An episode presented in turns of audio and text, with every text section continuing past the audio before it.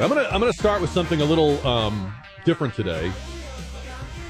I mean, there's a lot in the news, and we're gonna get to everything here. But um, have you have you been following this? The uh, Biden administration is banning menthol cigarettes, and I I'm looking at a story here from Fox News. Conservative group unleashes six figure ad campaign targeting Biden's menthol cigarette ban group called Building America's Future is launching a six figure ad buy uh, opposing the Biden administration's proposed menthol cigarettes ban. And they're opposing it because it will cost the states in tax revenue.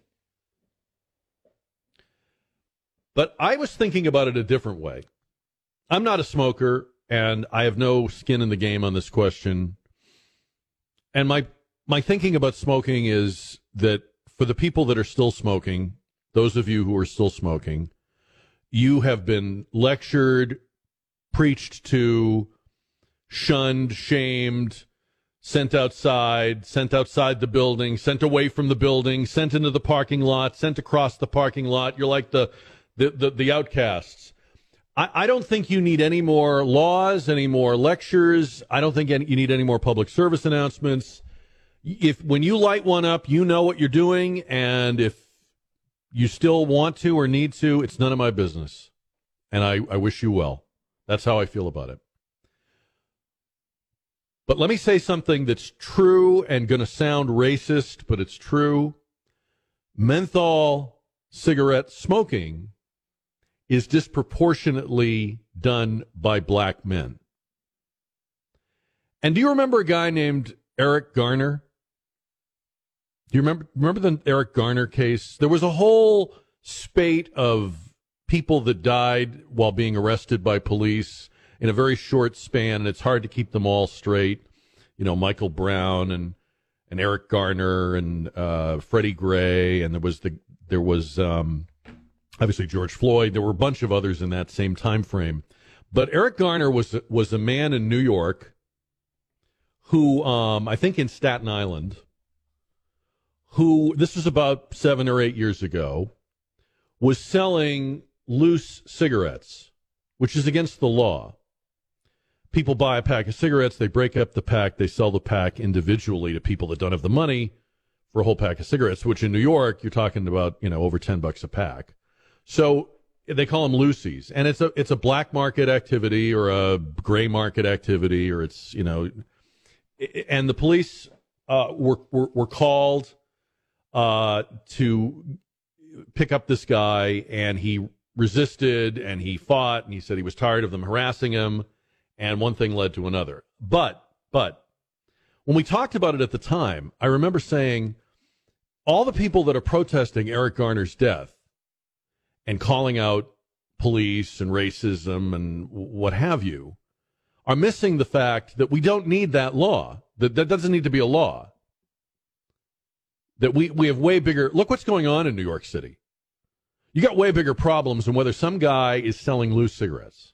That just is not even a thing. That just shouldn't even be on the radar. So if you make a if you make a menthol cigarette ban, I think one thing you do is you probably just create more under the table, under the law, outside the law activity. And and where are all the people who call themselves civil rights activists? When something like this is announced, just because it's Biden, just because it's a Democrat, why don't you call it out? Why don't you say, hey, this is another police interaction we don't need? Cops don't want to enforce it. Society doesn't need it.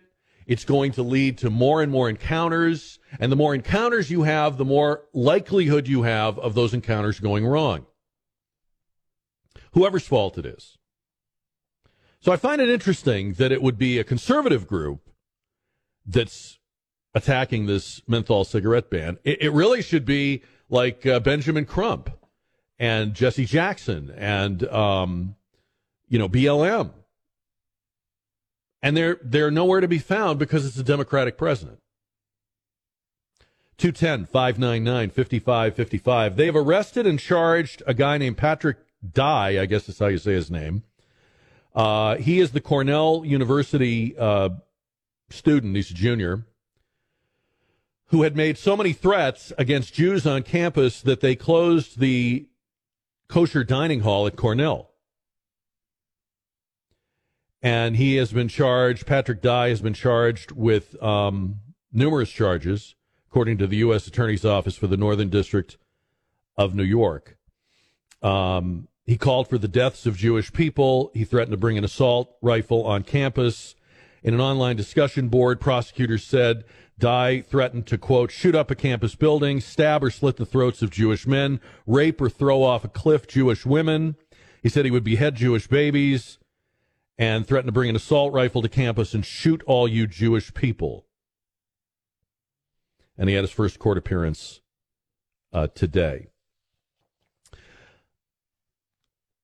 Thank God he has been caught, but something is changing in this whole story of campus anti Semitism. Are you sensing what I'm sensing? That in the last like 24 hours, all of a sudden I'm seeing like like the drunk is sobering up. The drunk is coming off as drunk, and he's he's getting sober. Uh, there's a story today. Hundreds of Columbia University professors have signed a letter saying they're appalled and horrified about campus anti Semitism. More than 200 faculty members, this is from the New York Post, more than 200 faculty members at Columbia University signing a letter saying they're appalled by the spate of anti Semitic incidents on the campus. Days after scores of their colleagues signed a letter defending students who supported Hamas. Faculty members said there should be robust debate about complex and difficult issues, but, quote, there is no excuse for Hamas's barbaric attack on Israeli civilians. It's like the left has figured out that they have gone too far. And it's not that they're not anti Semites anymore. And it's not that they're they're not still hating Israel. Uh, believe me, they they are and they will, but they they're concerned about how this looks. They're figuring out that they have made asses of themselves on this issue. And I think some of them are worried about how this is going to look, you know, later on or down the road. I want to play something for you. This is unbelievable that this happened on MSNBC. Um, MSNBC host Nicolle Wallace had on um, one of their other commentators, Donny Deutsch. I think that's how you say his name. And I'm gonna I'm gonna play this for you, and you are going to not believe this was on the network of Joy Reid. This was on the network that is making excuses for people that are tearing down uh, missing person posters saying it's a form of protest.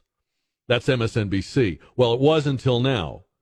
This is, uh, the, I want to play some of this. We won't play all of it. This is some of the discussion that, that is supposed to be spontaneous, but I think this was planned. Cut number nine. Listen to this it's not just silence, and I'm, I'm confused about this. I'm, I'm going to get to this in a second. Is that Israel seems to be on trial, which I don't understand. That, that Israel, um, people are saying ceasefire, and of course, none of us want violence, but there was a ceasefire on October 6th.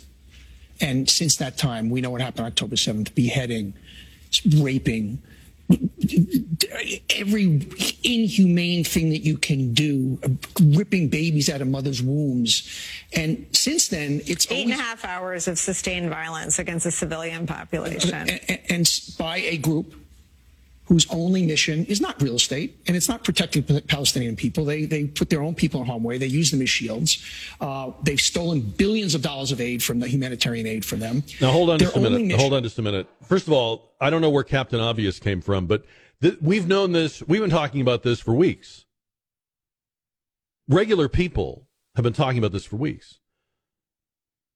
You know, I, I mean, it's like newsflash, everybody and I'm I'm trying to figure out why now MSNBC is joining the party, and and, and I I have a theory that when this all started, you know, their framework for everything is how can we make it about Trump, and I don't think they knew how to make Hamas's attack on Israel about Trump, the all the all the sympathizing and excuse making and water carrying for Hamas and for terrorism, all the overt anti-Semitism, the threats and the violence against Jews, the tearing down of the posters.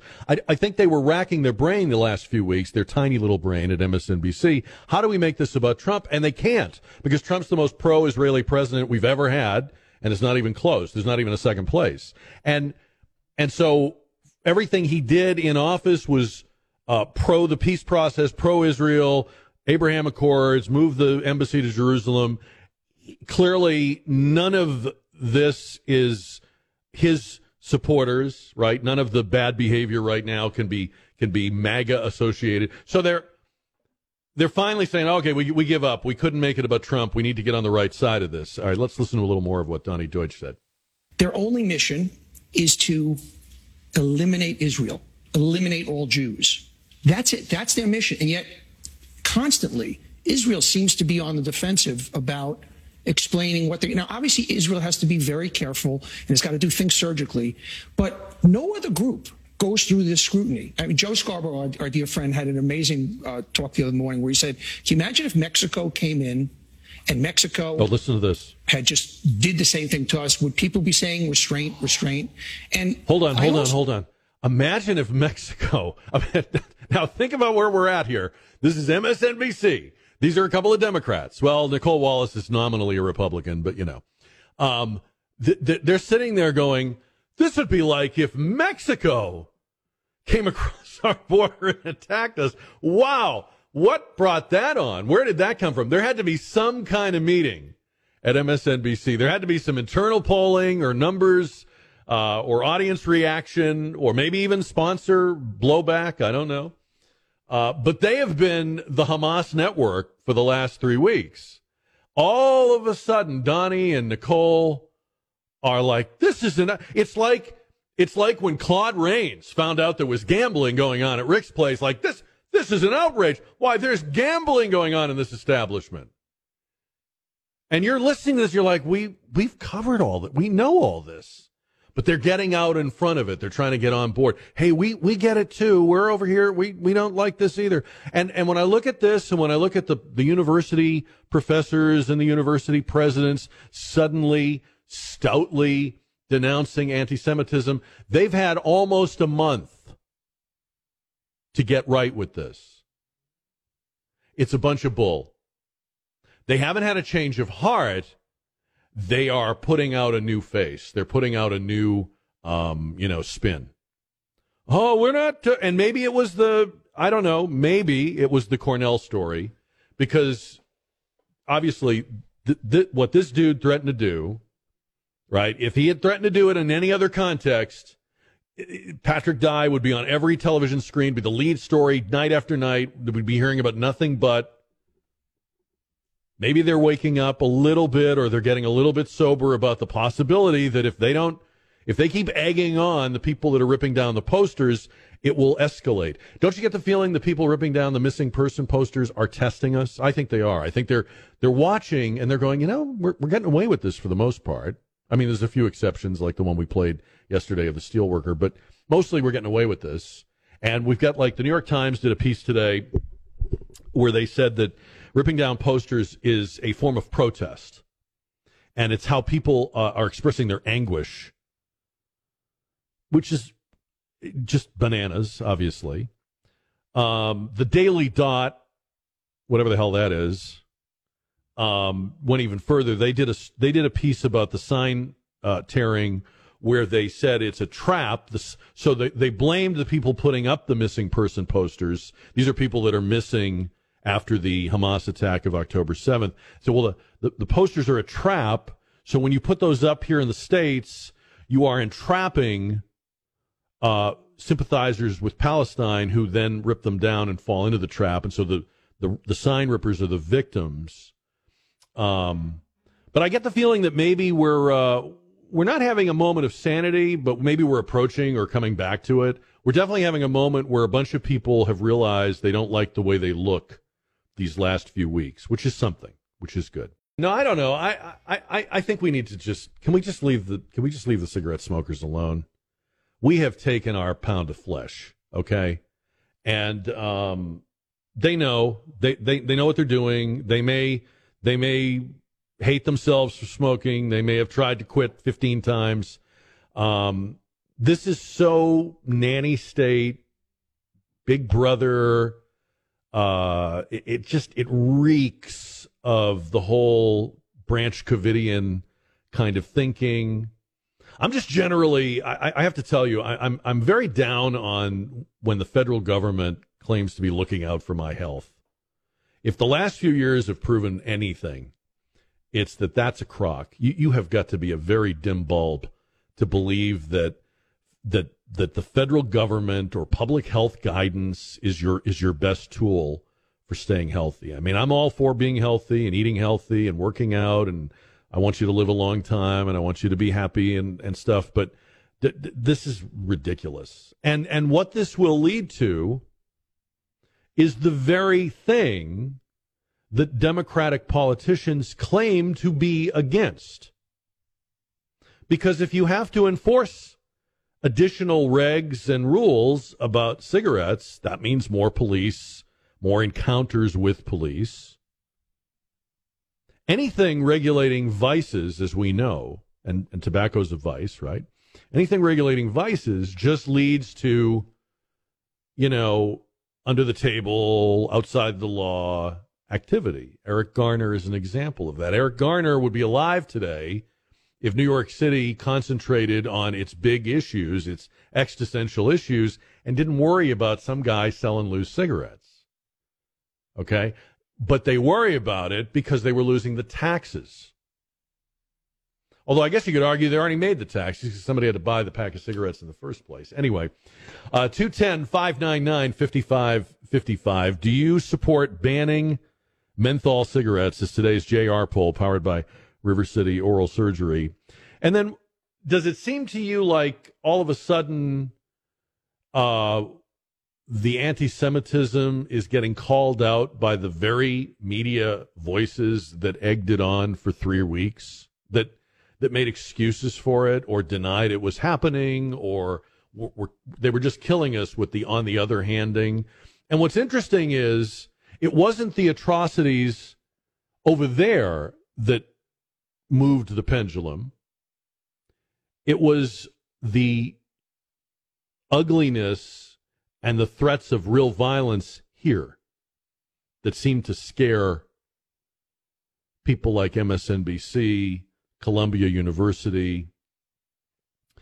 And I mean, I, I suppose the I suppose you could say that the tearing down of the posters is part of this culture we have now where people make everything about themselves because you're not you, you know, in the old days, a protest or a movement was about changing the outcome of events. We're going to stop this war, or we're going to force this person to resign his office, or we're going, you know what I mean? We're going to change this law. And now a lot of what passes for political protest, and we're told by the New York Times and the Daily Dot that tearing off the posters off of uh, signposts is is is just a protest. It, it doesn't accomplish anything. It doesn't it doesn't move the needle. It doesn't change anything, but it makes the person doing it feel like they have done something. So we have like this, we've substituted actual action for the feeling of doing something. And it seems like there's a lot of that. And I, I kind of think that has a lot to do with our social media world. Uh, you, you know, basically uh, TikTok and, and all of these platforms are people watching themselves perform. Like, have you noticed how many of the people that are tearing down the, the signs are videoing themselves while they do it? Now, why would you need to do that? I, I think it's so you can go home and watch it over and over again and show your friends, right? It's, it's, it's pretty weird. And it makes the protests of the 1960s look like meaty and substantial by comparison. Anyway. All right, 210 599 5555 on KTSA. Today's JR poll powered by River City Oral Surgery. Do you support banning menthol cigarettes? The Biden administration uh, is um, uh, proposing uh, to all but ban um, menthol cigarettes, and it looks like that's a done deal. But um, there are different voices and forces coming out uh, for it and against it. Uh, and Michael is on the Jack Riccardi show on 550 and 1071 KTSA. Michael, good afternoon. Hi, how you doing? I'm good, thank you. How are you? All right. All right. Can you hear the radio? Should I turn the radio off? I'm good. I can hear you. Okay, fine. Anyways, you know, you were talking about how they come down on the people with the loosie cigarettes, selling the loosie cigarettes in New York. You know, I used to live in New York. Well, I lived there like four or five months out of the year or whatever, and uh, and they sell everything else on the street. With you know, for no, there's a guy that would sit. I was right by Union Square there. Every day, a guy would be selling water, sitting on a sitting on a cooler Mhm. selling water, water, water, Mhm. water all day, and nobody Mhm. nobody says anything to him. And you go to Chinatown, and whatever, all those shops and stuff, and the guy selling fake Rolexes on the street corner, and they don't say Mhm. nothing to him, nothing to them. And you know what I mean? You go in there, oh, ten dollars, I'll give you five dollars. There ain't no cash Mhm. register, and Mhm. uh, you know that's that's ridiculous that they. uh you know, some poor guy who wants to make a buck, you know what I mean? You know, selling loosie cigarettes, so what? You know, it's because they tax them so much. hmm Yeah, I mean, it, it tells you how expensive cigarettes are that a smoker would have to buy them one at a time. Uh, but that's that's what drives that market, and and and it, and it wasn't a thing when cigarettes were you know two ninety nine a pack. I never heard of this, and I never saw it, but you see it now. And, and of course, it's it's the politicians that claim to care the most about the poor that do these things, and that's why I'm that's why I'm pointing it out. I mean, I think it's ridiculous. Michael, thanks for the call. Um 210-599-5555. I'm not I'm not saying I want people to smoke menthol cigarettes or any cigarettes. I'm not I'm not promoting smoking. I'm just saying, look, if people are still smoking, the the, the Surgeon General report was what, 1964, I think? It was 1964. That was the landmark Surgeon General. We've determined a- and the reason I, I happen to remember that year is that was the year my, my parents got married and they were both smokers. And one of the things the Surgeon General at the time said was if you become pregnant, you need to stop smoking, which, believe it or not, at one time people smoked through their pregnancies. So uh, the following year, my mom became pregnant with me. They both quit smoking. My mom and dad both quit. But they were taking in that that guidance, they were of a generation where, okay, Surgeon General, that's a reputable source, right? I mean, today, if you started a sentence with, well, the Surgeon General recommends, people would laugh. Oh, the Surgeon General? Come on. Federal government? Come on. 210 599 5555. Uh, Jamie Comer says that President Biden got $40,000 from the Chinese communists funneled through his son and his brother, James Biden, and their businesses. This came out uh, this morning. Remember when Biden was asked about uh, foreign money and business deals, and he joked with the reporters, Well, where's the money? How come you can't find the money? Uh, a memo from the House Oversight Committee staff uh, says that a $40,000 check from James Biden's personal checking account written to Joe Biden September 3rd, 2017, claiming to represent a loan repayment, but following the money upstream reveals it originated from Chinese business partners. Hunter Biden had threatened a little over a month earlier in a WhatsApp message. Remember, we read that message at the time. That was the message where Hunter, I'm sitting here with my father. What, what, what's the matter with you guys? Very concerned. Need to resolve this right now. I will make certain that the man sitting next to me, blah, blah, blah, blah, which was daddy. The memo then details how um, Hunter got a response from the company CEFC. Oh, yeah, we're going to cooperate with you, sir. Don't worry. Um, and the money began flowing. The $40,000 happens to be exactly 10% of what Hunter got. Um, people that, you know, carry water for Biden and the Democrats will continue to say there's no evidence, there's no evidence, there's no evidence. I don't know. I mean, I, I would look at it this way. Okay. I mean, you know, I don't, I don't agree with Biden. I don't support him. I didn't vote for him. I, I'm honest about that. I, I've never seen anybody with this much smoke who didn't have a fire. you know, there was a story yesterday that the National Archives sued uh, by a um, watchdog group revealed that there's 82,000 pages of Joe Biden emails where Joe Biden is using pseudonyms. Remember, he used J.R.B. Ware and Robert L. Peters and Robin Ware and all these other made up names. And um, the Southeastern Legal Foundation did a FOIA suit, and there's 82,000 pages. I don't know how many emails that is on 82,000 pages, but that's a lot of emails.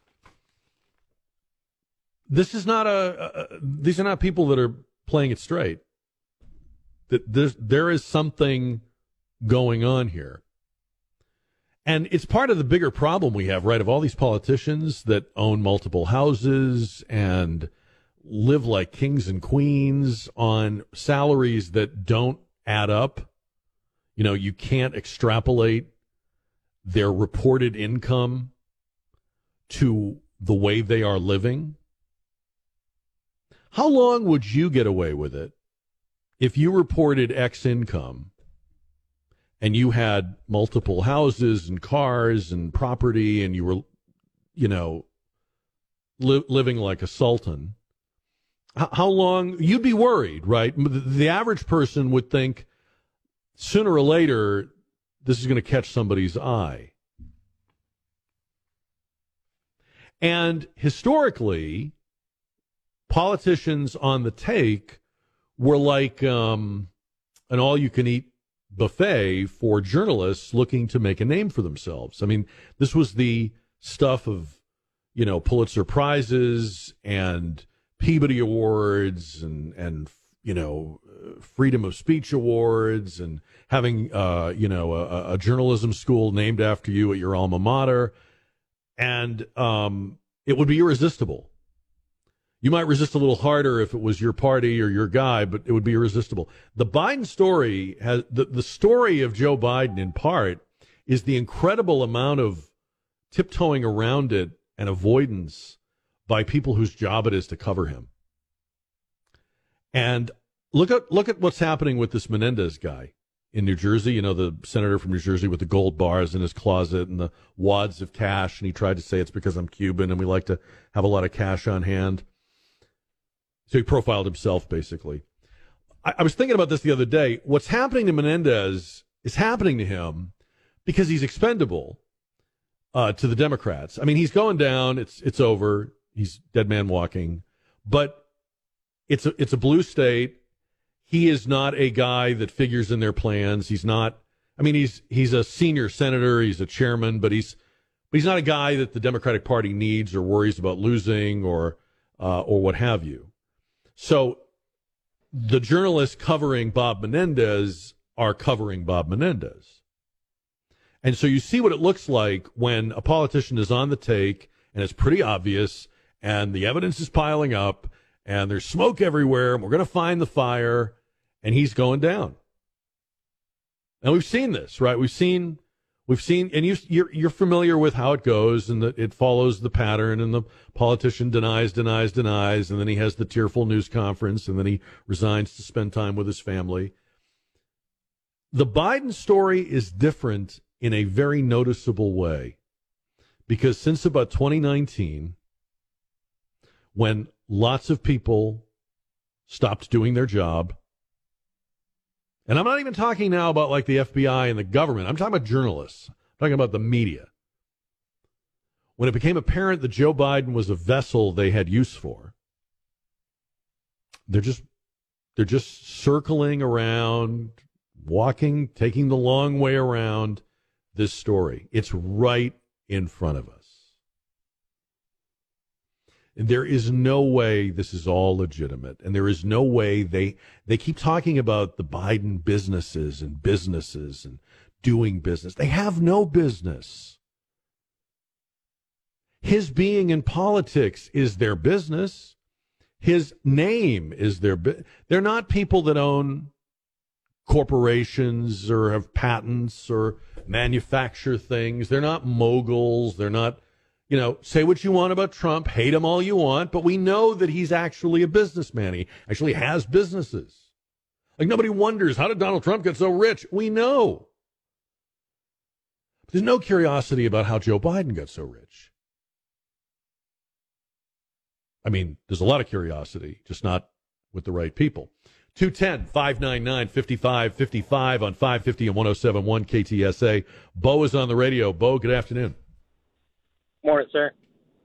So my take is if a cop was obviously living outside of his means, they would do such investigation. He's got a nice boat, a nice house.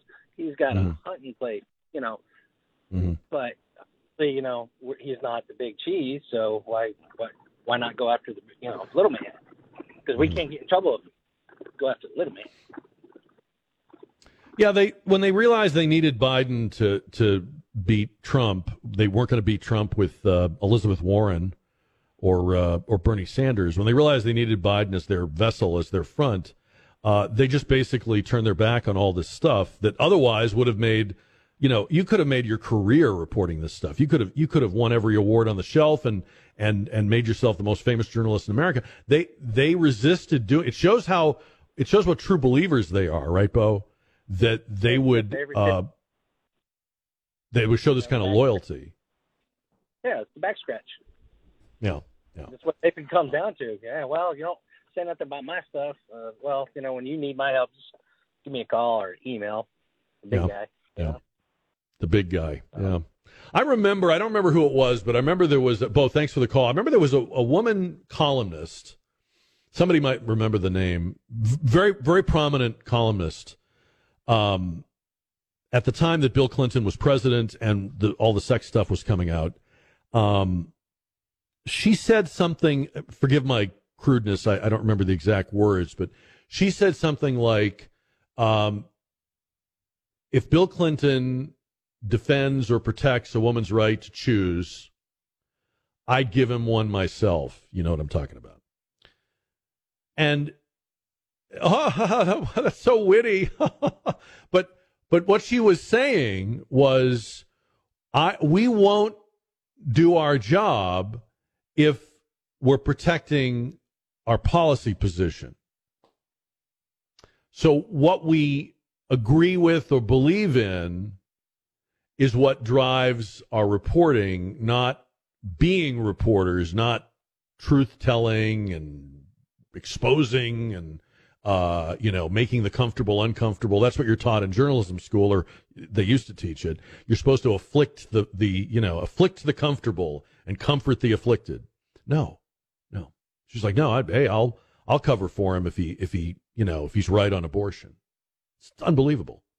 Somebody who probably can look up and see who that was. Think about this now. Over 600 families, that's moms and dads and grandparents and kids of all ages and teenagers and and babies. And um, our goal with Rapping with Jack is that each member of each of these families has a gift that is wrapped up, has their name on it, and is something they need for Christmas. That's what we do. That's what we've been doing for 25 years. That's really it. That's the, that's the simple explanation of it. How we get there is what I'm asking you to help us with. If you go to ktsa.com, you can uh, click on the Rapping with Jack logo or button, and then it shows you right there you can give money, which is great.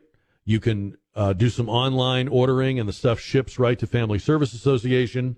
It's kind of like an Amazon wish list. Or you can, if you like picking things out, a lot of people feel good about going maybe to a dollar store or a discount store and picking out blankets and athletic socks and underwear and toddler clothing and some toys. If you want to do that and maybe even get your kids involved with picking things out for family and different members of a family, it shows you on there what we need and where to drop it off. All of our sponsors for Rapping with Jack are drop off locations. So that's every quarter moon plumbing, heating, and air conditioning truck and van, as well as their offices. It's River City Oral Surgery's offices, Institute for Functional Health. It's the Copenhagen Imports store in the Vineyard at Blanco and 1604. All the details are at ktsa.com for Rapping with Jack. Secretary of State Antony Blinken uh, dressed his four year old son up for Halloween as Ukrainian President Vladimir Zelensky because I'm sure that's exactly what the four year old wanted. It must have been so adorable, tugging on his father's cuff. Daddy, daddy, daddy, For Halloween, can I be Zelensky? Remember when you were four and you wanted to look like the president of a Soviet republic? Remember that? We all. Re- what great memories! I love that age. Such a fun age. Four years old, when you're enthralled by dressing up like foreign leaders. Oh, good times. A suck up. It's an easy Just costume. kid like Zelensky. Yes, uh, he just put him in a green just- sweater. That was- Exactly. See? That was pretty much it. Or a black T-shirt. And when people gave him candy, he said I'd also like twenty-five billion dollars. Um, two ten five nine nine fifty five fifty five. Um, I want to play something for you. Get your reaction to it. Bret Weinstein uh, tweeted, and if you don't know who Bret Weinstein is, he was the the professor up there in in Portland that got uh, politically corrected out of out of his job. Uh, he wrote um, on Twitter, if the woke revolution ended tomorrow, it would take at least two generations to clear the damage from the essential systems of the West. These kids are learning. They aren't learning how to think, but how to get what they want with credible threats. He says, Imagine you're on trial for a notorious crime of which you are innocent, and one of these kids, now all grown up, is representing you, but doesn't like your politics. Or the judge, prosecutor, and defense attorneys all agree that your adherence to some belief that nearly everyone shared at the turn of the 21st century now makes you very, very bad.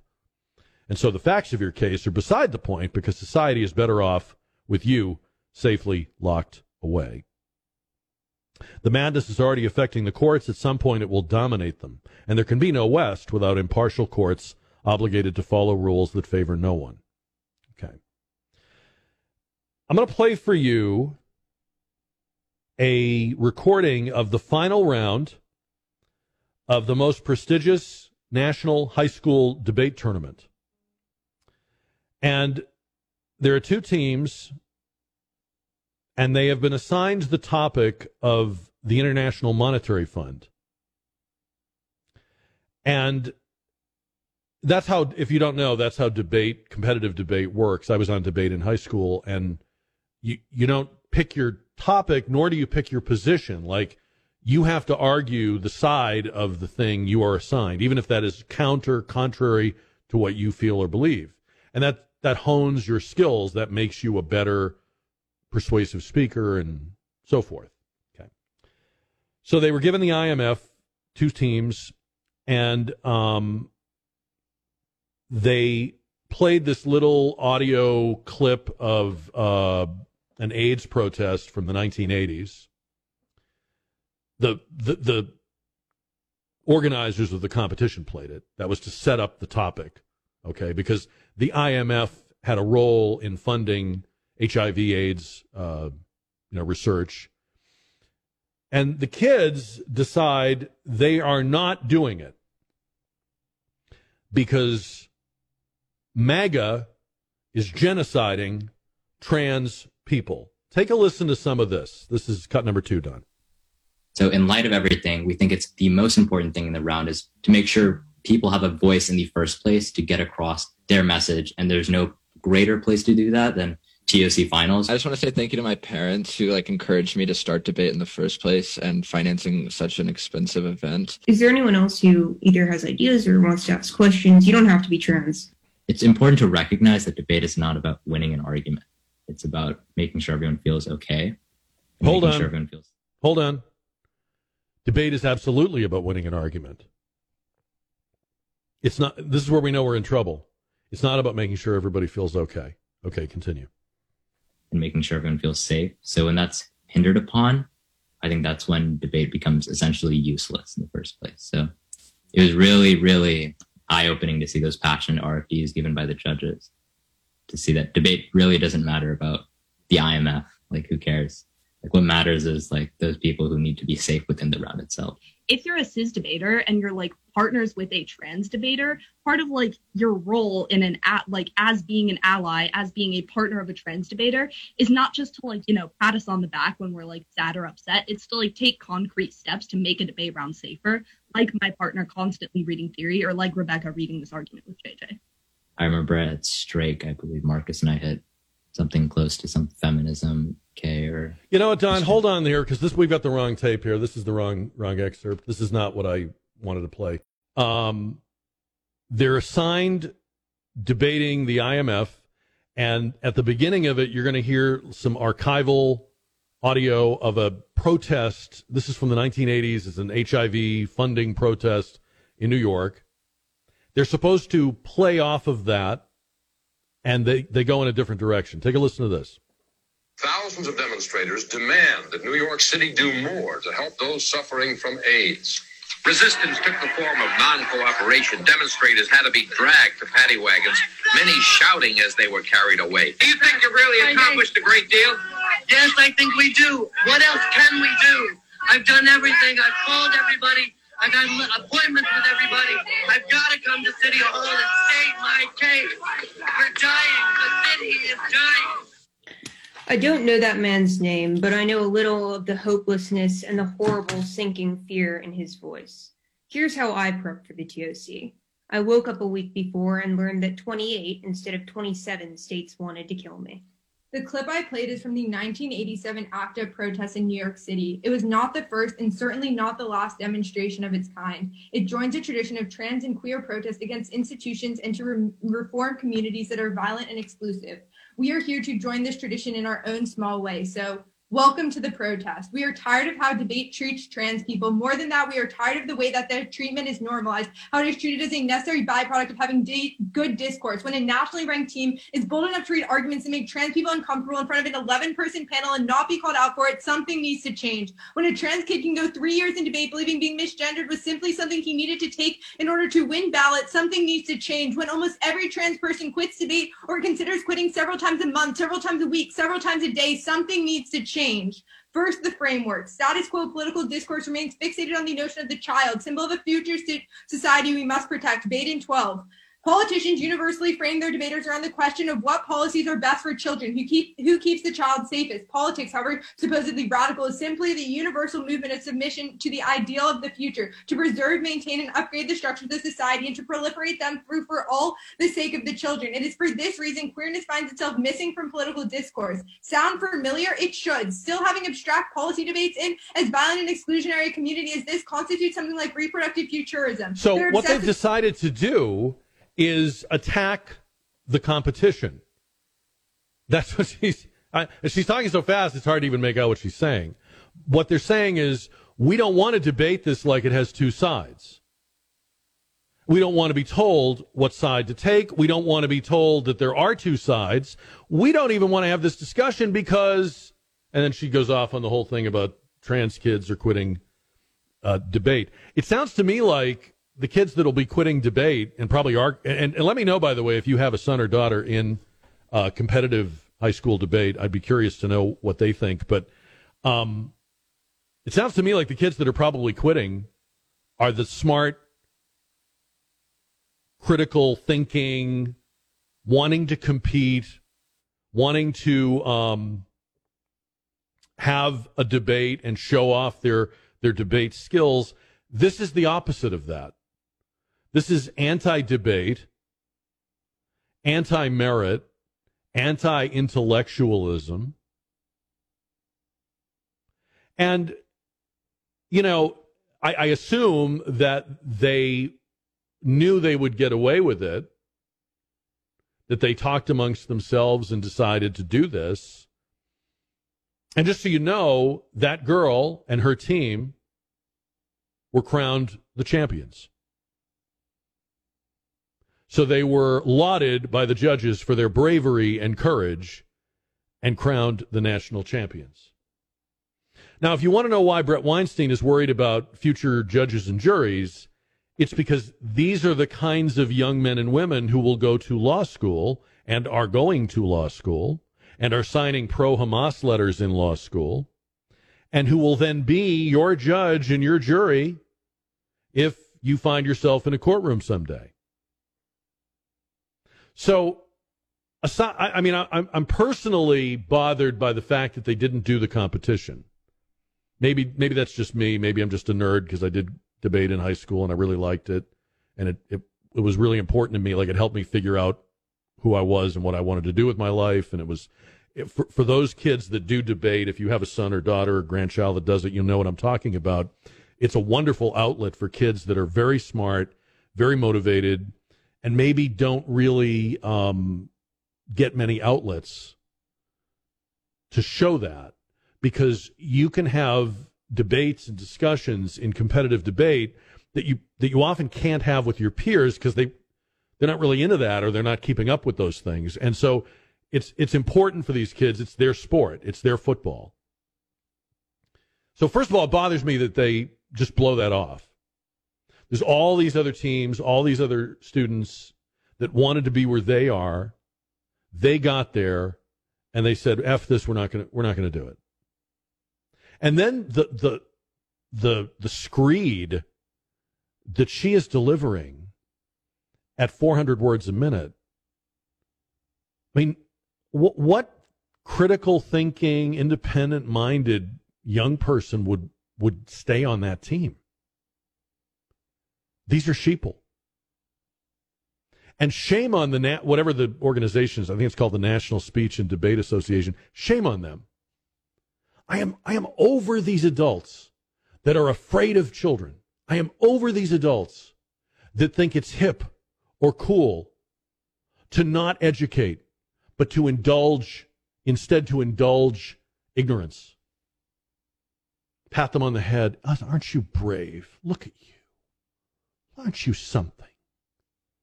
Boy, I guess you really showed us.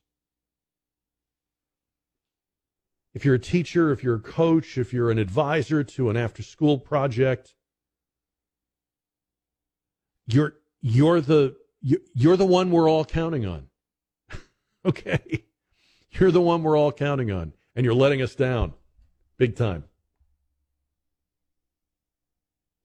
Um and it's not a debate. It's a beatdown. It's a scream fest. I'd like to see the judges. I can almost imagine what beta males they must be.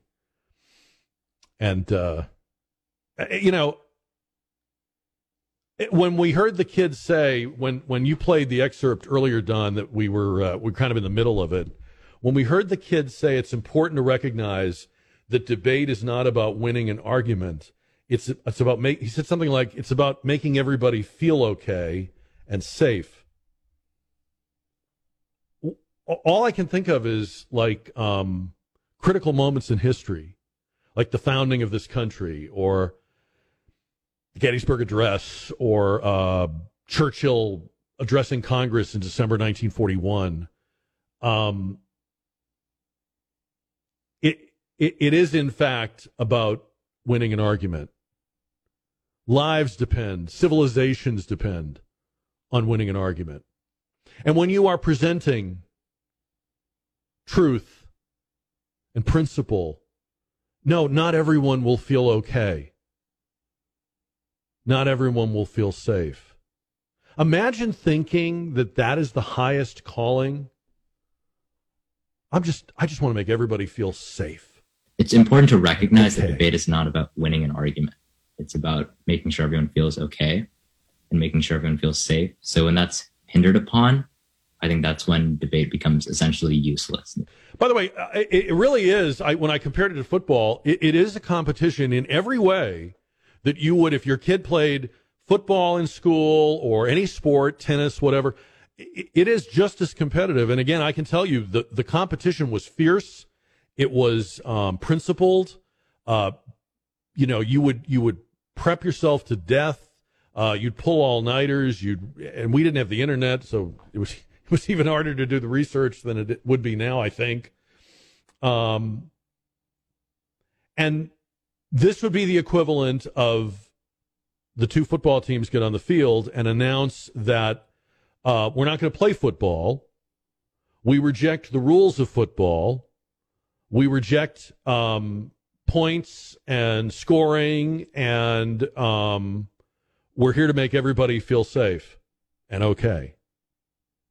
Yeah, woohoo! That's that's what this is. 210 599 55 55. This is the stuff that makes me worry, you know, because you, you want to think when you're old and dried out like I am, you, you want to think, you want to look for, and you do look for, like stuff that gives you hope. Like, all right, things are things are a little bleak right now, but I think there's good stuff down the road. I, I, I, I'm looking forward to the future. I think there's some bright spot, and, and I do feel that way most of the time. But then I look at something like this, or I look at what's been going on the last few weeks in these college campuses, and I know it's not all kids and it's not all college students, and it, it really isn't. I get that the squeaky wheel gets the grease, and the you know these are the things that make news. The the countless young people that went to class and did the right thing don't make the news. I, I know all that. You don't have to talk me down off the ledge. I'm okay, but but I worry that we're producing a lot of people like these debate team members, or I guess former debate team members. Now, I wonder if, um, since they reject the competition and the format, right? I mean, they say we're, we're not doing this. We don't believe in this. Will they put on their resumes that they are the national champions? I would expect not, right? Like they should never ever tell anyone. They should never tell the colleges they apply to. They should never tell a potential employer or an internship or a fellowship or a scholarship. They should never ever because they've they've said it's corrupt and they don't believe in it. They should reject in fact they should reject the championship. They should reject the title. They got the crown from the debating organization. They should reject it. They shouldn't take it. What do you want to bet they did take it? What do you want to bet they called all their families and friends and told them they won? What do you want to bet it will be on their social media, on their profile, on their resumes, on their applications to their colleges? So it's not even it's not even sincere. It's it's a joke. It's a game. I guess I hoped that maybe um, high school debate would be like a little uh, bastion or or or oasis of um, kind of the old school. Like it would still be where uh, intellect and critical thinking is valued. I remember how how cool I thought it was when, and again, I, I admit I was the biggest nerd. This sounds so geeky. It's unbelievable. But I'm just gonna I'm gonna go with it now. You already know I'm a geek and a nerd and stuff. I I just remember th- when they explained to us that in competitive debate you don't get to pick either the topic or the position on the topic. It blew me away because like wh- what? Like you might have to argue something you are completely with every fiber of your being in disagreement with. But that's good for you. That that trains you, that schools you, that makes you better. And as a side benefit, it forces you to think about what that point of view says and what the meat of their argument is or what their ammo is for their side of it or their position.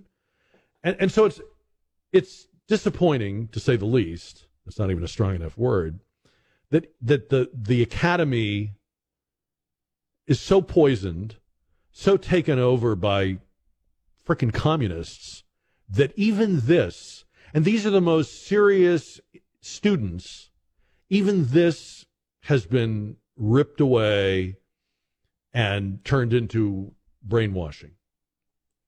Because I can tell you, there would have been no one on the debate team at my high school like this girl that's shrieking about trans. Nobody with that hysteria, emotional, overwrought, and certainly we would have had our we would have had our friggin' heads cut off if we had announced in a debate that we were not going to participate in the debate. Our teachers would have would have murdered us before we got back to the bus. So I, I, it's sad that that's what's happened. I wonder how widespread that is It's probably pretty widespread if this is the national championship team. Charles is on the radio on KTSA. Uh, Charles, good evening. Good afternoon, Mr. Jack. Can you hear me okay? Yes, sir. Uh, my question is this just kind of broke my camel's back when I was listening to you because I've been following what's going on out in Oregon, where you, Oregon, where you just have to show up to pass, and what's happening up in I think it's Philadelphia now, where adding two plus two is now racist, and they're going to spend millions of dollars to create a program to make it non-racist. That's just our education system now. My mother's probably rolling over her grave. She was a teacher for 35 years in Yeah. the state of Texas. Yeah. I think. I, I mean, I think we knew the education system. yeah, I mean, I, I, I think we knew in general that that there was a lot of this in the classroom. I was just kind of hoping that maybe in places where I'm going to get myself in trouble saying this, Charles, but and I'll blame you because you led me into it. That that I always hoped that maybe in the in the higher points of the school system where it's you know where not everybody can get in, where it's competitive, where it's merit based, you know, not everybody can be on the debate team. You gotta you gotta try out for it, and and it's it's it's a merit based uh, slot on the team, just like you try out for the football team or the soccer team or whatever. I guess I had hoped that maybe in those places, um, you would have you would still have some semblance of of excellence because yes to your point charles yes i mean the, in the classroom two plus two isn't four and we're not having grades and we're not having honors and we're not having valedictorians and okay but but maybe for kids if you, if your kid is still in that school system and he or she wants more out of life and knows this is not right that there would be pockets of activities and after school and extracurricular where you could and, and, and by the way I, I, I think there probably are but I would have liked to have thought that debate was one of them. And um, I'll be curious to see if I hear from anybody. I haven't heard from anybody who has a, a kid in debate, but um, is this pretty, is, is what we just played pretty widespread, or is it more of what I'm describing from the way it was, or, or, or what? Because, because this is really where if your kid is not hasn't fallen prey to what we talk about on an almost daily basis and what Charles was talking about, then this would be like their refuge. This would be like the the thing they could take refuge in. And unfortunately, it sounds like maybe not. Um, 210 599 5555. The other thing that that I think you see here is, and you're seeing it in the colleges too, there's this idea now that when young people um, protest, that is more important than anything else. I'm not saying that you can't protest or have opinions. There were protests when I went to school. Kids walked out of school to protest the nuclear arms race because I was a kid in the 80s. Um, and maybe you went to school in an era when kids were protesting the Gulf War or protesting the Vietnam War or whatever. I, I'm, I'm not saying you can't have protests. I'm not saying you can't, you don't have opinions. Of course you do. But the way it works is first, you're somebody's son or daughter. Then you're a student and you have these responsibilities and you have these um, figures of authority. And while you are a, a minor, I, hate to have to explain all this. You, you you have to do these things. You have to meet these requirements. If you if you meet your requirements, it's like when your parents told you you can go you can go be with your friends after you do your chores. You can go be your in your protest after you do what you're supposed to do. You are on a team. You are part of a competitive sport. You agreed to to participate and play by its rules. Your protest is not more important than that. These adults, these weaklings in the schools are letting young people think that their protest is more important than their education. That is not an act of kindness. That's an act of cruelty because they're not getting the education and you're indulging them their foolishness and and it's backwards You get the education and it informs your protest. It informs your opinion. You might still be against or for whatever you were against or for, but now you know more. And I just see a lot of college uh, administrators and professors. I'm, I'm hot about this. I'm sorry. I, I can't help it. I, I see way too many grown-ups who know better indulging this um, idea that when when the youth speak, that is sacred. That that's nothing is more important than that. Everything must stop. Remember when we were having the BLM protests and colleges were canceling final exams and tests and papers were being you don't have to turn the paper in on time. We're uh, you know, it's insanity because in the real world, you'll you'll be upset by events and you still have to do your thing. Like you could be listening to this show right now, and you could be very upset by what we're talking about, or even very upset by me. I hate what he's saying, but you're also doing what you're supposed to do, whatever that is right now. That's the way life works. We're teaching them it doesn't work that way. We're teaching them that the test is canceled and the grades won't be put in and you don't have to be in school. And because you've spoken, you have an opinion. We're stopping the world. And it's fake because they don't really respect it. They're just giving into it. You know, it's easier to give into it than to say, sit your butt down. There's a time and place for what you want to say, and this is not it. And you are here to learn or you are here to engage in this competition, and that's what you're going to do. And then after we're done and you're on your own time, you can think what you want and, and say what you want. That's fine. But sit your butt down because this is not about you right now. There's none of that. I, I don't. I don't know that there. I think there's people right now growing up that are never hearing those words. No one's ever told them, "Hey, this is not about you." And it's going to shape the world we live in. And it's already, I think it's already doing it. Wanted to check in real quick with our friend Mary Garr, the CEO of Family Service Association, as we are underway with Rapping with Jack for 2023. Mary, good to talk to you. How are you? I'm doing great, Jack. Thank you so very much. Um, so good to hear your voice, especially when I've just been ranting and raving uh, the, the last half hour. It's nice to hear a, a nice, calm voice. Listen, um, we were just talking, you and I, the other day about the, the unique challenges facing the families that you serve this year. In, in a nutshell, what, what is going on that makes this a, a, a tough year for people? Uh, you know, we still have a lot of folks that have not been able to recover from all the effects of the pandemic. Yeah. And many folks, as we know, were struggling before the pandemic, which is why we've been doing Adopt a Family and Rapping with Jack for so many years. And then you add in the continuing inflation, which things just continue to cost more. And, you know, we had families who lost family members and lost jobs and became ill, and then new, you know, just new challenges and barriers keep jumping in front of them every time they try to stand up and get on their feet. Something else can get in the way. And we we just need that help to be able to make this difference. We've got more families this year than we've had in recent years. Right now, yeah.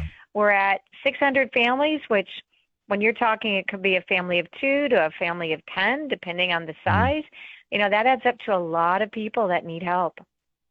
So all those factors uh, that we're talking about uh, go into the the struggles we're all having to different degrees. But if you can help us this year with Rapping with Jack, we urge you to go to ktsa.com right now. Click on the Rapping with Jack button. You can give right now. That's the easiest, most direct way to help. Uh, your money will go a long way when Family Service Association spends it for these families. Or you can buy gifts, and there's uh, uh, different ways to do that uh, on the Rapping with Jack page. All of it presented by Quarter Moon Plumbing, Heating, and Air Conditioning and Family Service Association of San Antonio. And Mary, we we love working with you all. We appreciate the update, and uh, we will talk again real soon. Jack, thank you all, and thank you to all the listeners out there who are helping to bring Christmas yes. joy to our families. Thank you, Mary. Appreciate it. And uh, since you said that, uh, that reminds me, I want to thank everybody who's already given. We've already had a number of people give, and really appreciate that. You're going to have to put up with me begging everybody else to give for the next few weeks. But if you've already done it, we appreciate it. If you're on the fence about it or you're thinking about it, wander over there and take a look at it right now at ktsa.com. Um, so this is a little bit of what that uh, national championship debate team sounds like. Take a listen the continuation of a society for future generations while ignoring violence that happens every day in spaces like this one. See, trans people know that scenario planning is planning for a future they don't have. They're too busy surviving to participate in that game. Baden 12, reproductive futurism, which demands that all social relationships be structured in order to allow for a possibility of the future, ensures that it's the sacrifice of all vital energy for the pure abstraction of the idealized continuation of society. The actual hell? She, I mean, what? What is going on there? It's like it's it's like a it's like somebody um, is having a, a, a, a fit, and that is a, that is you are told that is the epitome of reasoning, intellect, critical thinking, persuasive speaking.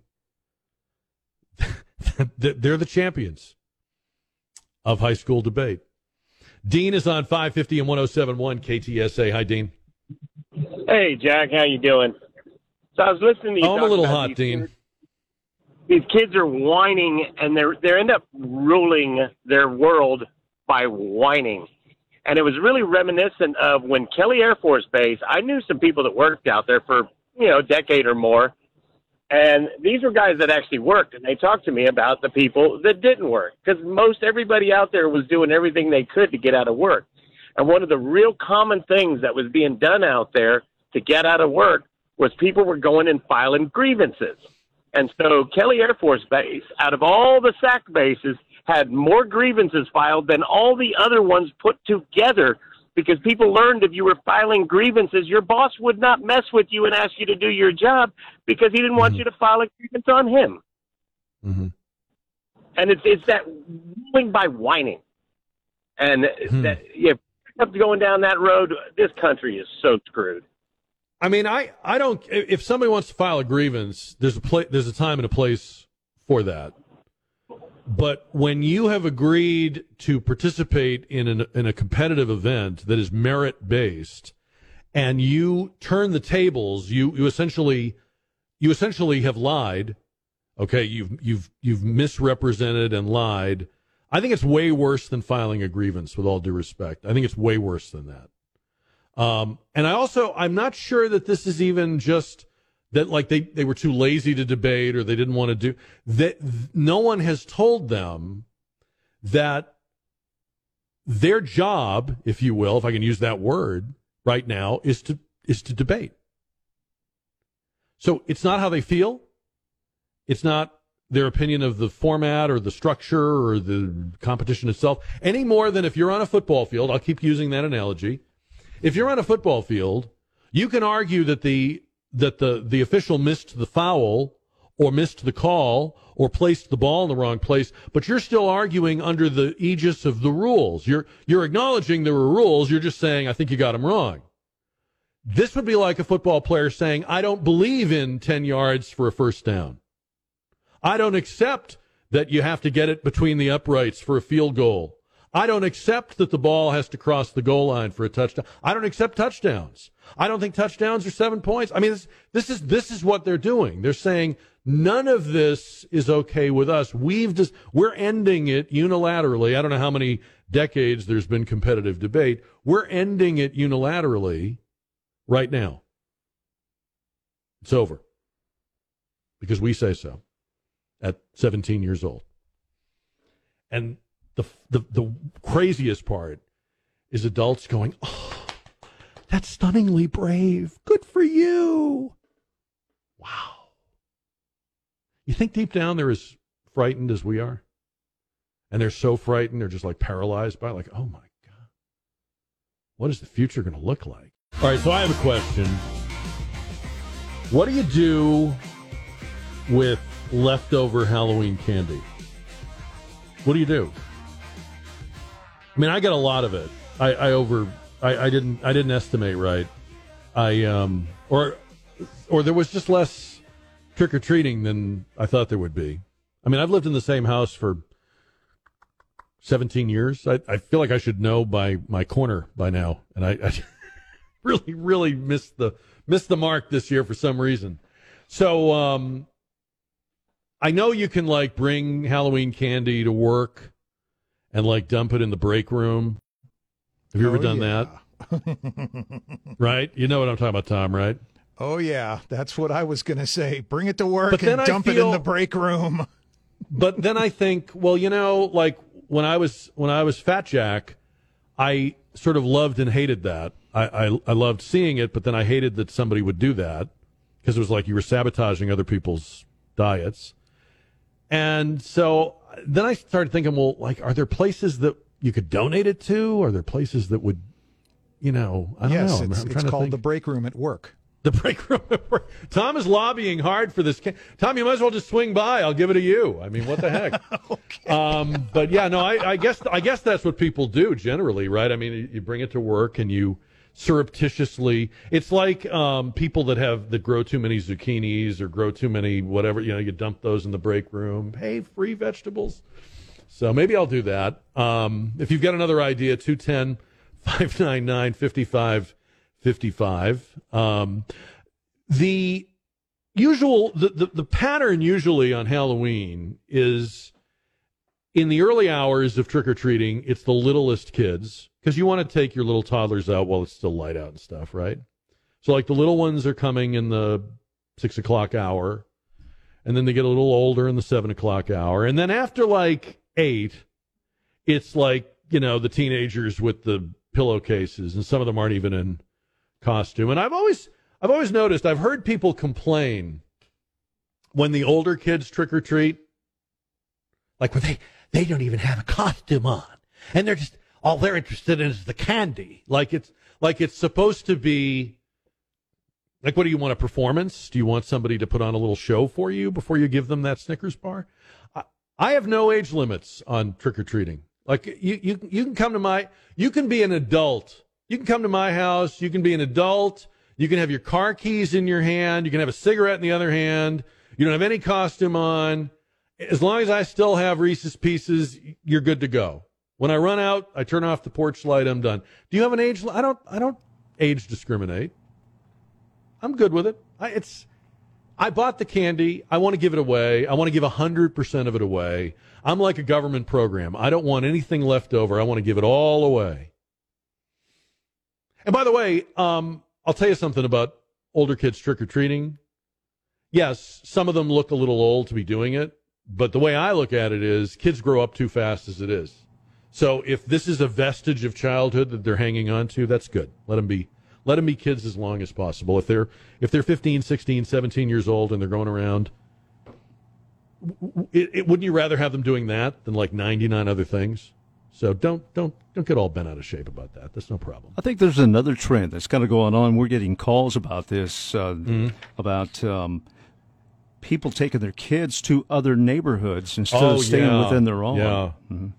Yeah, I, I, we never did that. When I was a kid, we got to go up and down the street we lived on. We couldn't even go to the next street. We only got to trick or treat on the street we lived on, and it wasn't that many houses, and that was it. I, I have had friends of mine talk about how they strategically pick out neighborhoods in, shall we say, um, you know, well-to-do parts of town.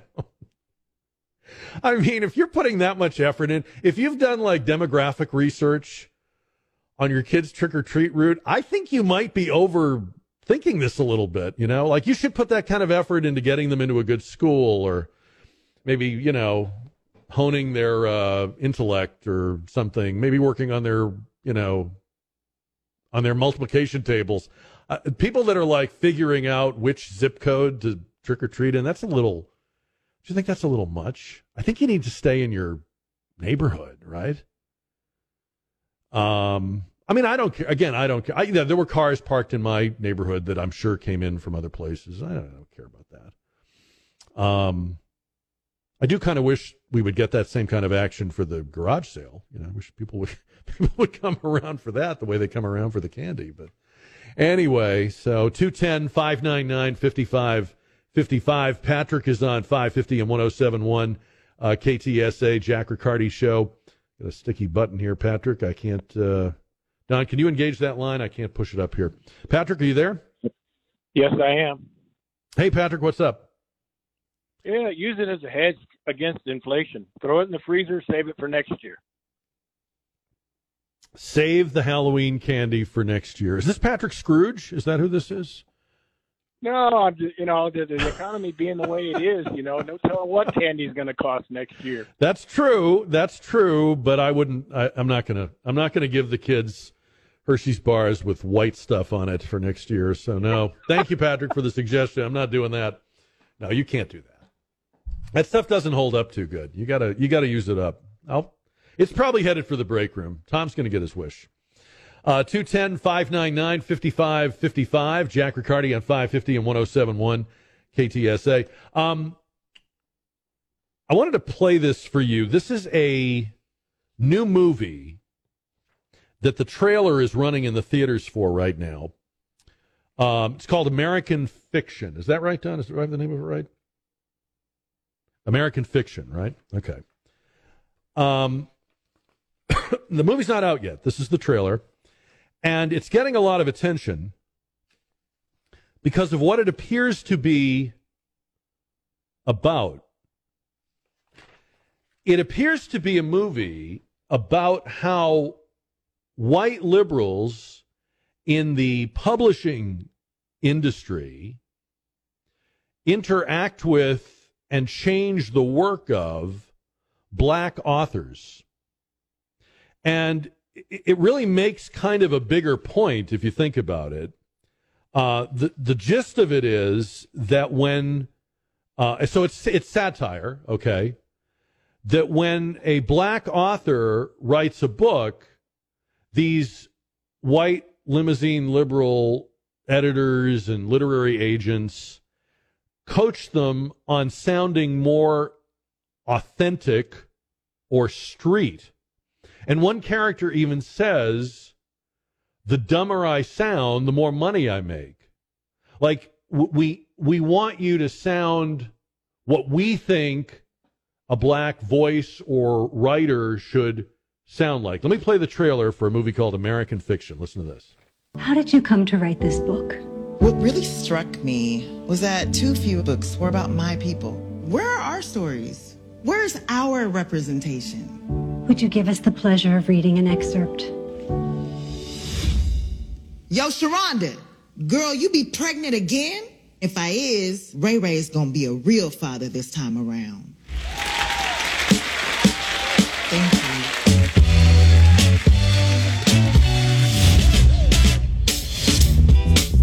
you. Monk, your books are good, but they're not popular. Editors, they want a black book. They have a black book. I'm black, and it's my book. You know what I mean. Look at what they publish. Look at what they expect us to write. I just want to rub their noses in it.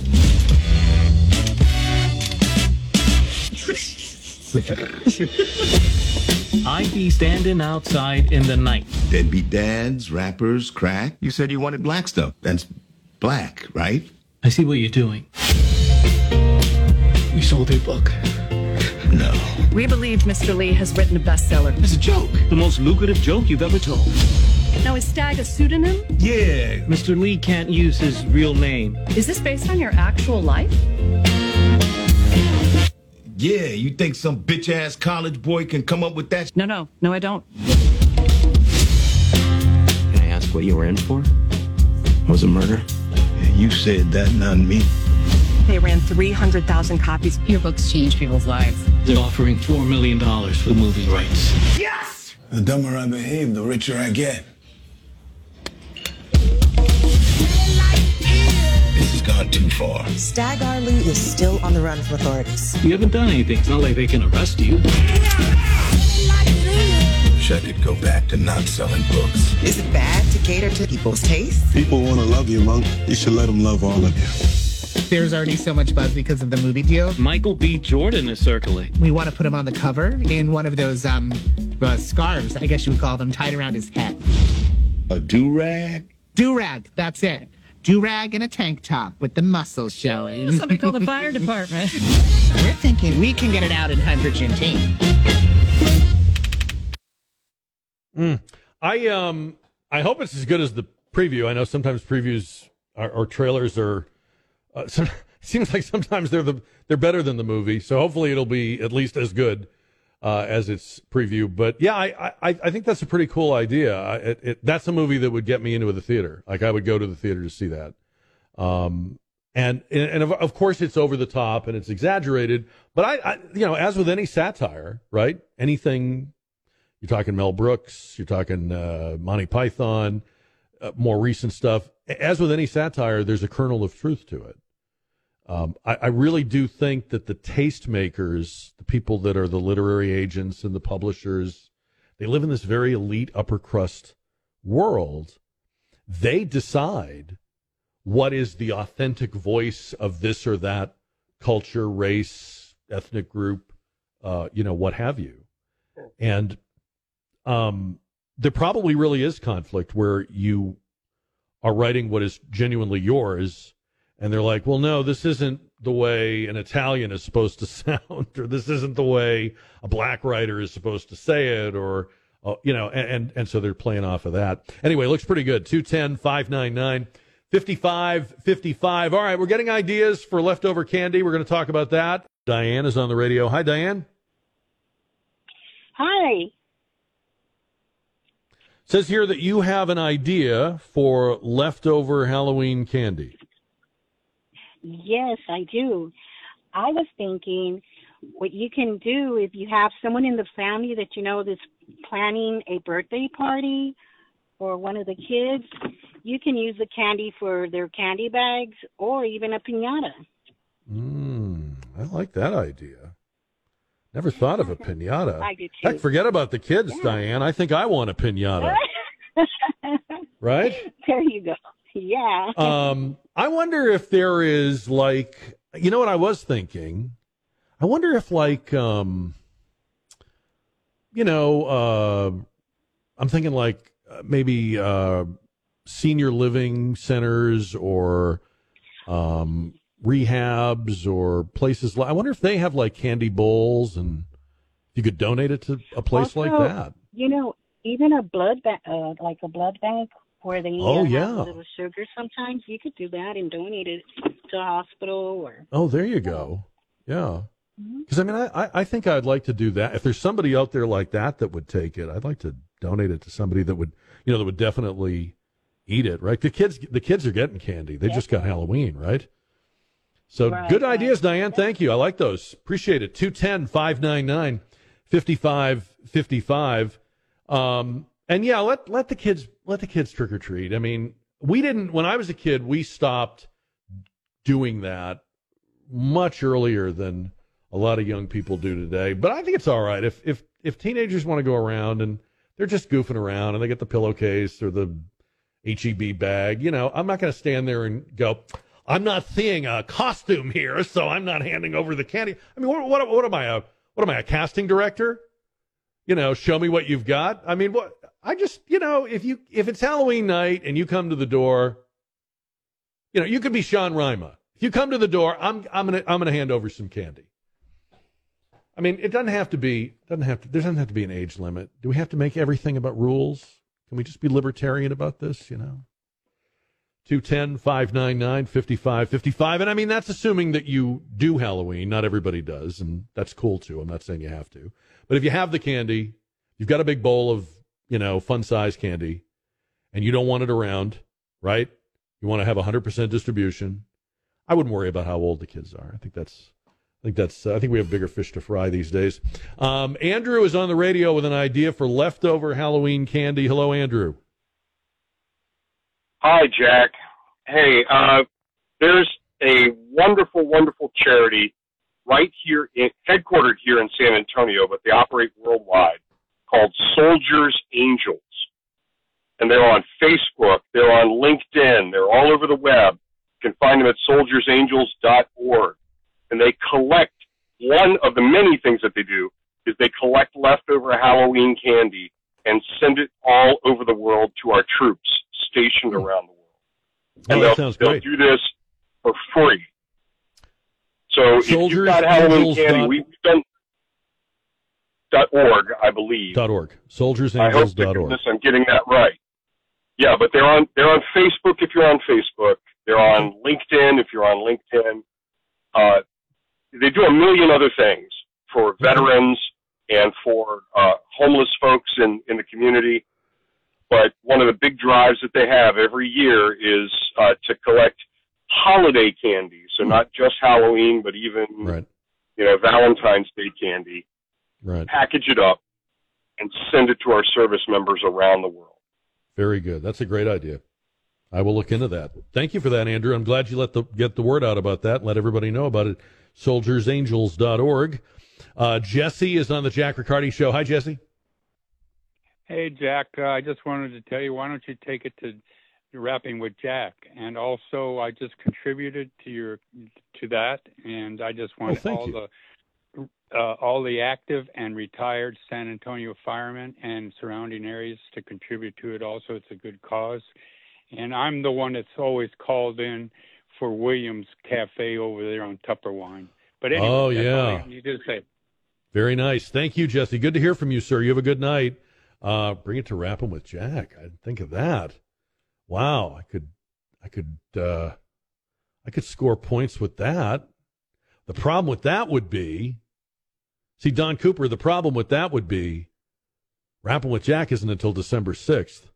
Yeah, and you One know, of the prospects of that candy still being around by December sixth, if I keep it in the house, not good. well, not not only that, you you- would have to meticulously rewrap the candy to make it look like holiday candy instead of Oh, ha- I didn't. Halloween. Yeah, I wasn't thinking see? of that. Mhm.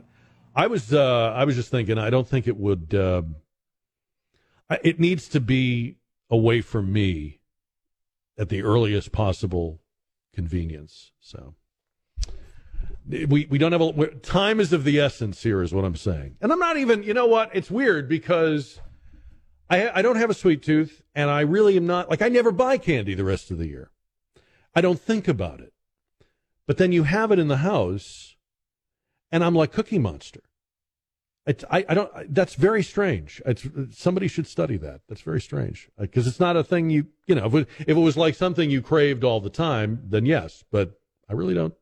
It's the only time of year there's candy around, and and there can't be candy around. We can't have that. Roy is on the radio. Roy's going to solve this for us. Hello, Roy. Hey, Jack. How about uh, the police and sheriff's department crisis centers that deal with kids?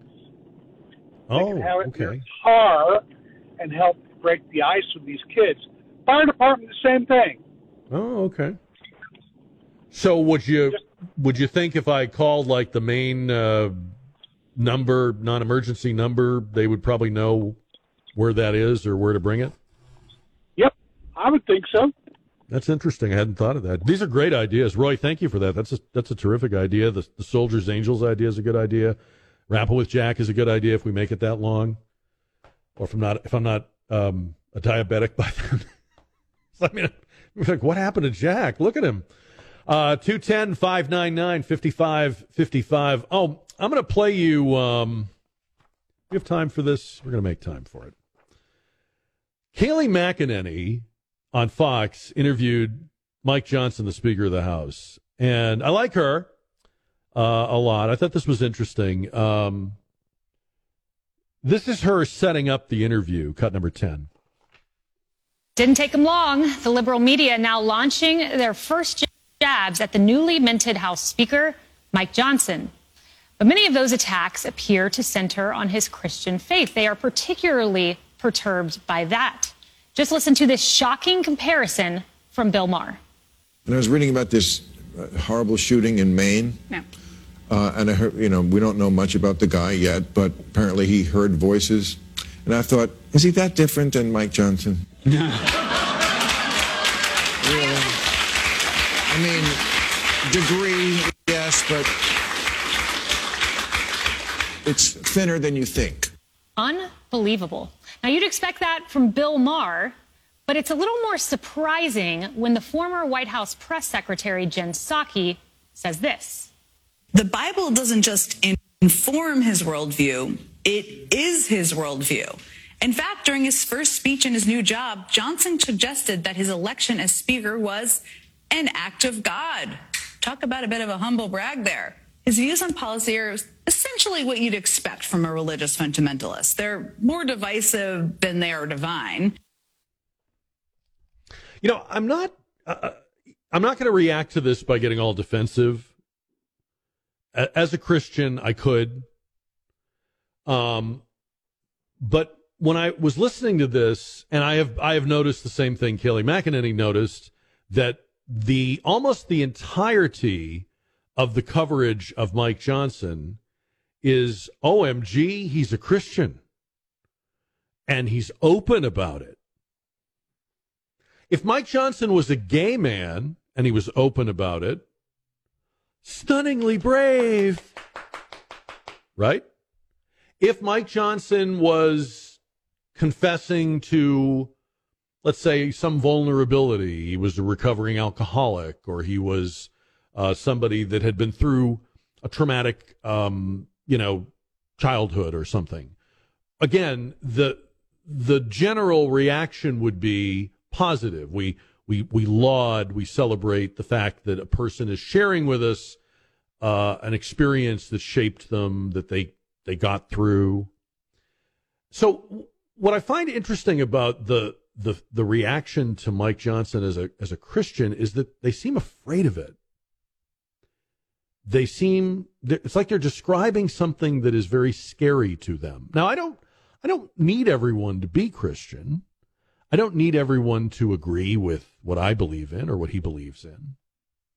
But it is weird to see people that are supposedly educated and erudite be so be so terrified. And that's the only word I can come up with. They look like it worries them or scares them that he's Christian. I don't know about you, but if you know anything about what Christians believe, even if you aren't one, you would think, well, good. We need people that believe it's wrong to steal in, in politics, in public life. We need people who believe in loving thy neighbor. We need people who don't believe, who believe in something bigger than themselves because one of the things that plagues our politics is that politicians act like they are kings and queens and gods and goddesses and nothing is bigger than them and their wants. So are these people that don't really understand Christianity? And why don't they? Like, how could you be a grown up person with a college degree and not understand that? Or are they people that do understand it? Is what worries them or makes them feel weird the fact that Mike Johnson is, is, is laying down markers? He's telling you where he stands. I'm not I'm not really offended. I'm I'm over being offended by stuff like this. There's been way too much of it for too long. But I think it's very telling that they're like running for the hills because the guy's telling them he's a Christian. This is a little of what he said about that in the interview, cut number 11. Um, I'm not surprised by that. I mean, it comes with the territory. It doesn't bother me at, all. I just wish they would get to know me. Um, I'm not trying to establish uh, Christianity as the national religion or something. That's not what this is about at all. If you truly believe in the Bible's commands and you, you seek to follow those, it is impossible to be a hateful person. Because the greatest command in the Bible is that you love God with everything you have and you love your neighbor as yourself. Hmm. Sounds like we really have a lot to be worried about there.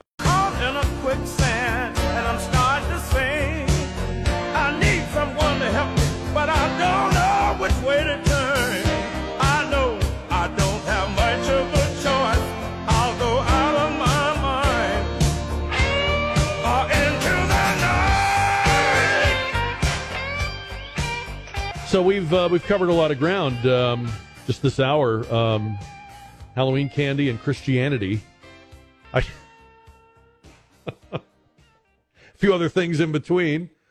Um, so I want to throw this in because I thought this was kind of funny.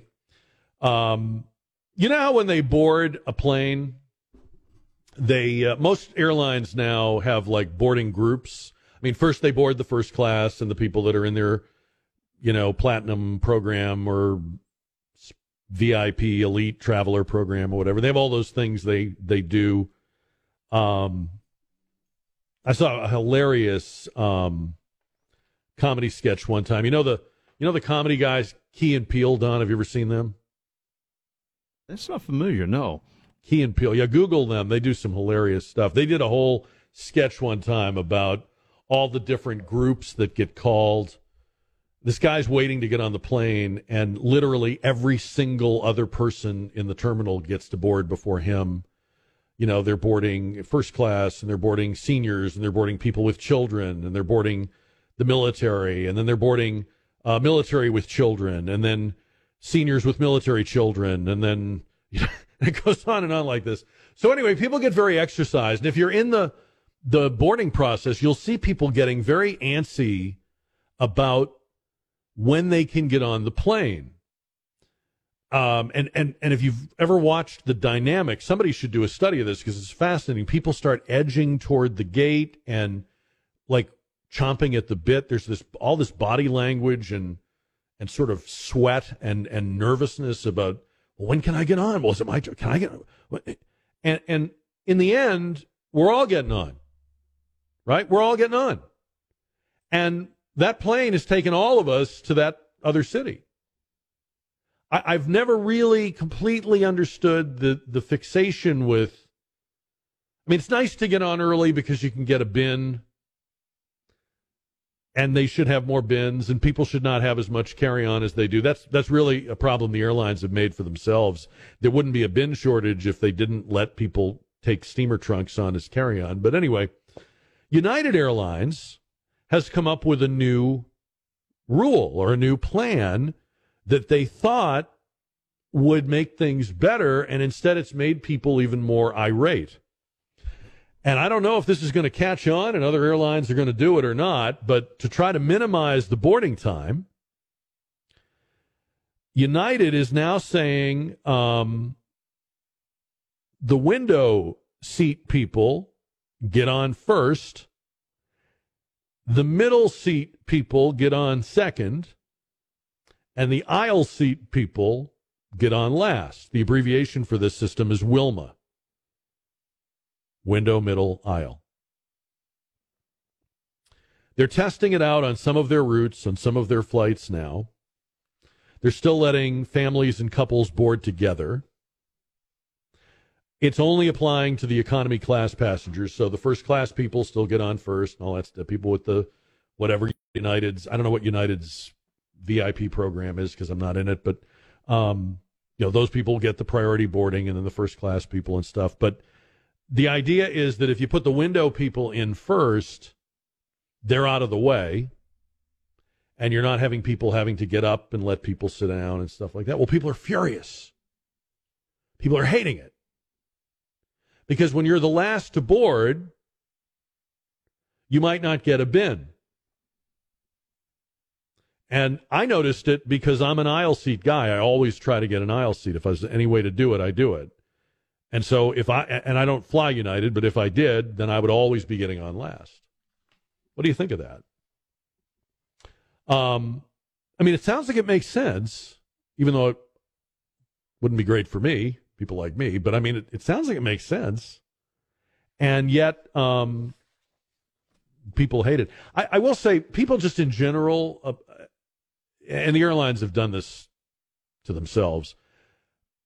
To fly these days is to already not be in your best frame of mind. Like people are, they've already mistreated people so badly, and frankly, I think even mistreated their own employees so badly that the whole experience from the crew to the passengers is just kind of a collection of unhappy uh, campers. But um, I don't know. We'll see if it catches on or if it works. I I like the idea, Jack, because I think it yeah. eliminates some of the frustration that uh, people have once they board the plane. Because you have some people that are not assigned to a window seat but they end yes. up sitting in someone's seat and then they have to move and that ticks them off and now they're upset and well like when you know, i get on yeah when i get on i'm an aisle seat guy but i know that there are people that are going to get in my row so i just don't put my seatbelt on and i don't unpack my stuff and start reading or whatever i, I, I wait until my row mates are in there with me uh, because i know that they will have and i'll have to stand up and let them in So I guess they're trying to skip that stuff, like you're saying. But um,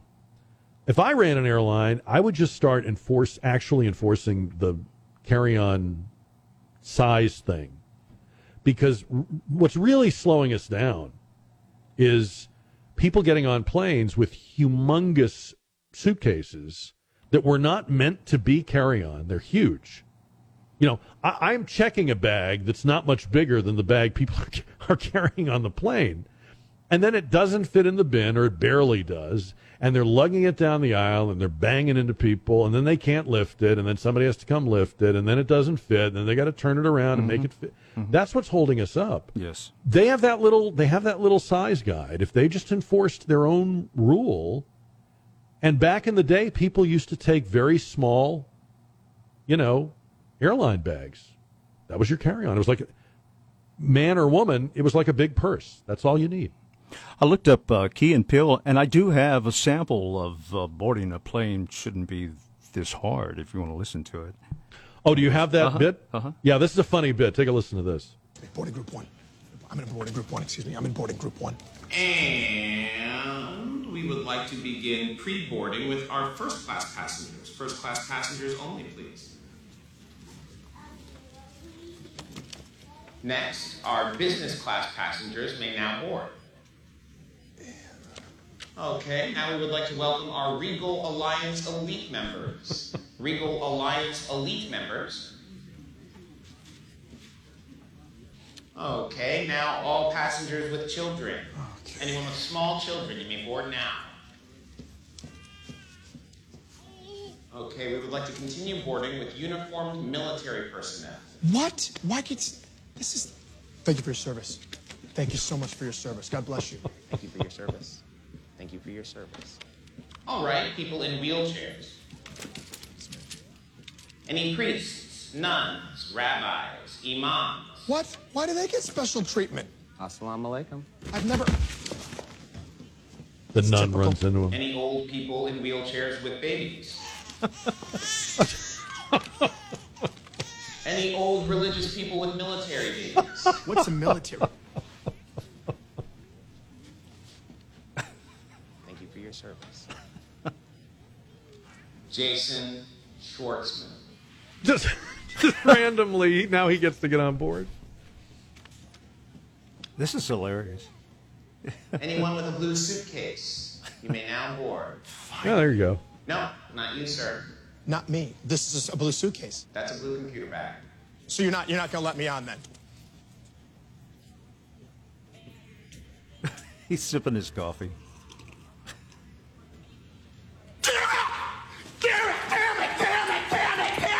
He's the last guy left in the terminal. Anyone who doesn't seem cranky. Hmm. Drunk people. You will now be boarding any drunk people. This guy's just falling down. Just can't even stand up. All right. No, it's my bag, sir.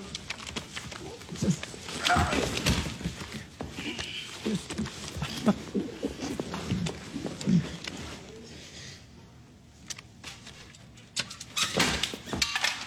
The video's even funnier. Mm-hmm. Yeah. Anyway, eventually he gets on. Eventually gets on the plane, but uh, yeah, United Airlines gonna try Wilma. We'll see what happens with Wilma on the JR poll. River City Oral Surgery JR poll. Do you support banning menthol cigarettes? The Biden administration is going to do that, and um, 89% said no. 11% said yes. So the 89% are now going to go fire up a Kool. Was that the brand Don Kool? That was menthol, right? Kool cigarettes. Wasn't Salem also a menthol brand? I think it was. I used to know all about cigarettes because I sold them when I worked in my first job at a, a little neighborhood drugstore. I never smoked a cigarette in my life. You're asking lot a non-smoker so- as well, Yeah, so- see, me too. I don't know. Used to know all that stuff. Useless information. Back here live tomorrow at 4, or look for the Jack Riccardi Show as a podcast at ktsa.com or wherever you like to get your podcasts.